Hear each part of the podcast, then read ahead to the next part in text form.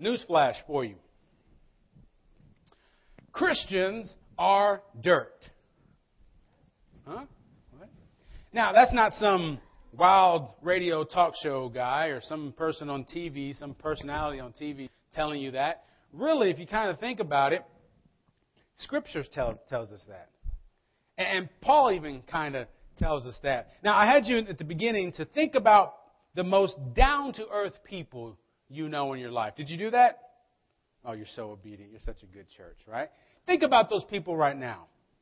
What does it mean to be down to earth? What does it mean to be down to earth? Humble, right? Yeah. Not pretentious or precocious. yeah. And, you know, usually when we talk about someone being down to earth, a lot of times it's somebody that we know that maybe doesn't have to be down to earth. Right? You, you hear that about a leader somebody gets to meet, or a celebrity, or a hero, right? We think, you know what? He or she, they were just so down to earth. I would have thought they would have been this big head person and they were just talked about, but they were really nice, right? Down to earth. Paul tells us today, Scripture affirms it, I think, in other places, that we as God's people, as Christians, are called to be humble. And that word humble is a funny word, kind of. But the word humble from the Greek does not mean down to earth, it actually means from the earth. Thus, dirt. We are called to be humble or from the earth. Now, I'll explain to you what I think that might mean, but first, say some other things. Now, the Apostle Paul in the scripture that we read, the passage that we read just a while ago, if you remember, is, is writing to the Philippian church from prison. And one of the things that he tells them is a very powerful statement, I think, one that's good for you to memorize. He tells them to have the same mind in you that was in Christ Jesus. Have the same mind in you that was in Christ Jesus. Re- repeat after me. Have the same mind in you that was in Christ Jesus. Now, when we talk about the mind in this sense, we're not just talking about what we think. We're talking about what we think, but we're also talking about what we feel. We're talking about how we behave. We're talking about our will, talking about our affections, talking about our conscience.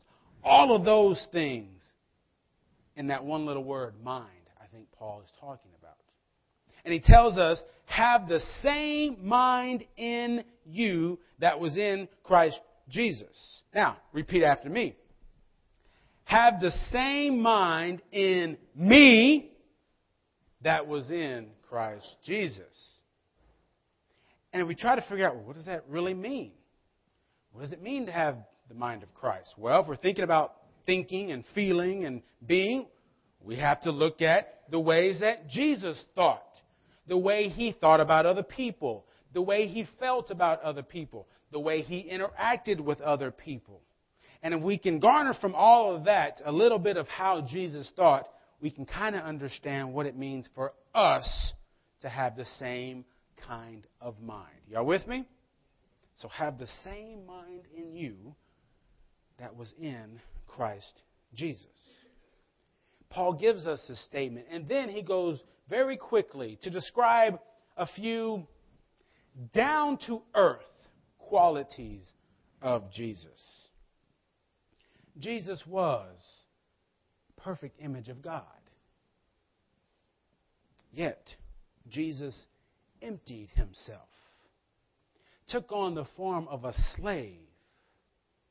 Jesus became, Paul says, humble for our behalf. Now, you've probably heard sermons or had conversations with people about humility. I have. I've had countless conversations with people about humility. And I have to base my next thought on a lot of those conversations. And quite frankly, I think many of us have wrong have a wrong idea of what humility is. For most people, Humility means taking on this sort of Eeyore mentality. You know Eeyore, don't you? Oh, Pooh. One can't complain. I have some friends. Someone visited me just yesterday. It's not much of a house, but it's just enough for not much of a donkey like me. Oh, everybody loves Pooh Bear. Tigger's more athletic and skinny than me. Owl's more wiser. Even Rabbit has a better attitude than me. I'm nobody. So many of us go through life with that kind of attitude. Who am I? Don't know as much as this person. I don't, I mean, I know the Lord's Prayer, but I don't know the Bible. I mean, I didn't grow up in church. I'm, I'm not this. I'm not that. I'm not as good as. We live our lives that way. And then we want to try to pull that off as humility. And I'm going to suggest to you this morning that that is not humility. That is a low self esteem. That is a bad image of who God wants you to be. That idea of humility, I think, is mistaken. Because humility, at least how Paul seems to be describing it to us in this passage from Philippians, doesn't necessarily mean you have to lower yourself down. That in order for you to fulfill that commandment to be humble, that you have to think of yourself as dirt, as trash. I'm nothing. That's not what humility is. It's not bringing ourselves down. Remember, let the same mind be in you that was in Christ Jesus. So let's think how Jesus thought this through. Do you think Jesus forgot who he was? No, he did not. Do you think he forgot where he came from? Do you think he forgot what authority he had? No, he did not forget. But he humbled himself. You see, as we go through life, and some of you, I bet, can attest to this, you're going to come across people who are going to want to bring you down. They don't need your help. Y'all with me? They don't need your help. They don't need you trying to affirm their notions of you being nothing or being little. That is not humility. Sometimes we don't think we deserve what God wants to give us. See, the good news is you don't. I don't. But God is willing to give it anyway. And all God wants us to do is take it. It's yours. Have it. I'm giving it to you. Here it is. Take it. We are not who we are because of who we are. We are who we are because of who God has told us we are. And part of humility is recognizing and knowing who we are. Recognizing what God has done for us. Paul starts off that passage, chapter 2, by saying something like, If, if you have found love for Christ, and I, I should have it printed, you should go back and read it, make sure I say it correctly. But if, to sum it up, God has done all these things, this is what I want you to do. Now, let, us do a little experiment. Tell you what, let's, let's, let's do it right. Open your Bibles real quick. Philippians chapter 2.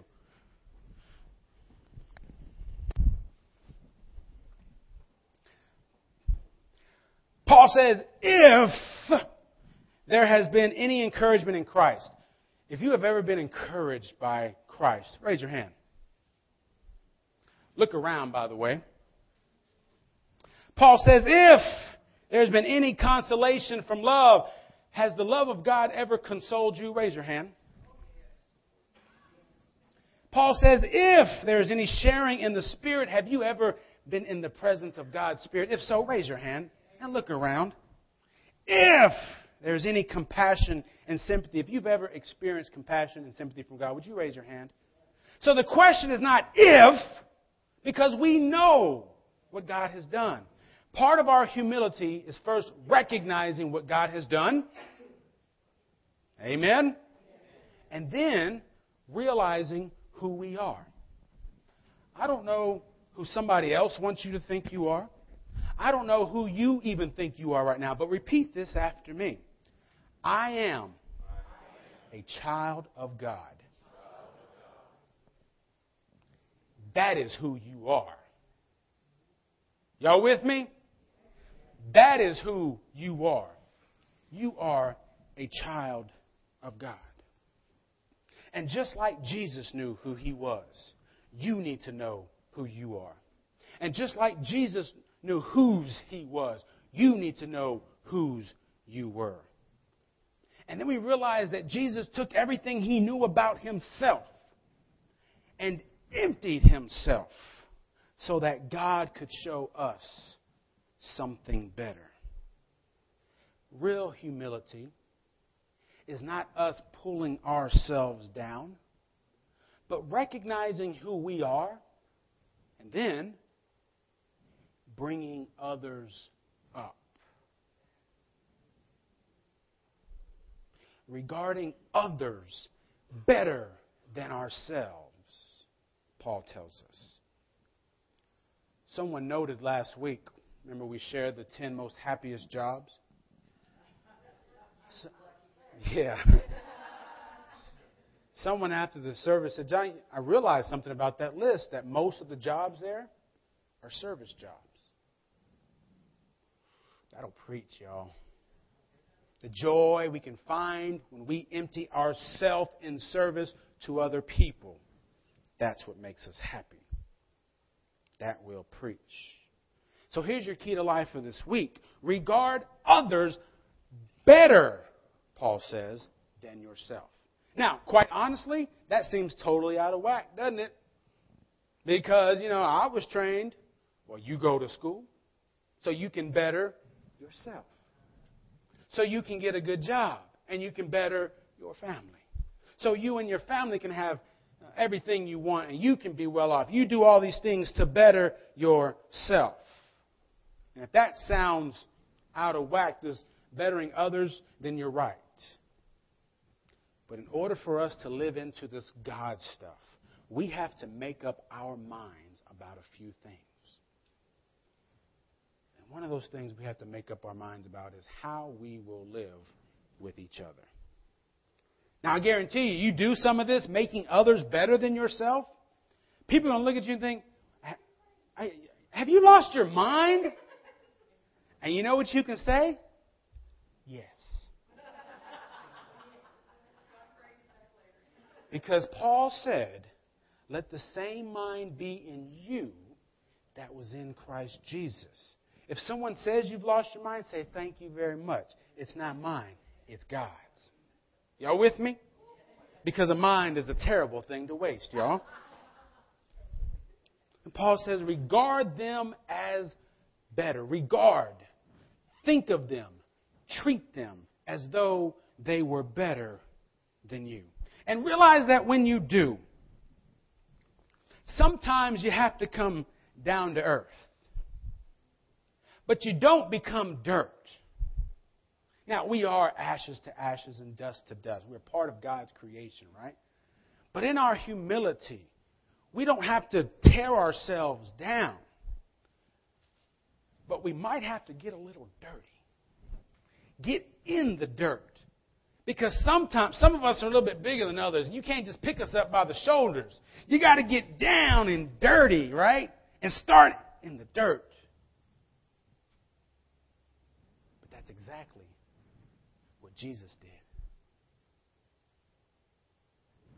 Left whatever is up there or wherever it is and came to live with us so that he, in his resurrection, could raise us up. That is real humility. Now, friends, you've heard God's call this morning. You've heard perhaps another understanding of humility.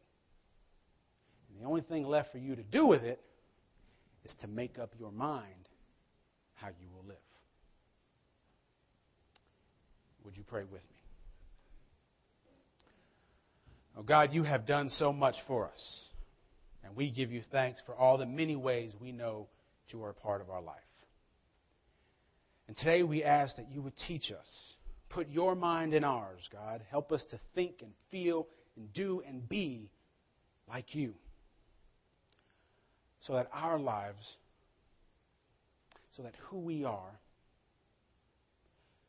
could be someone who builds others up better than ourselves, so that all of us could know this great love you have for us more and more.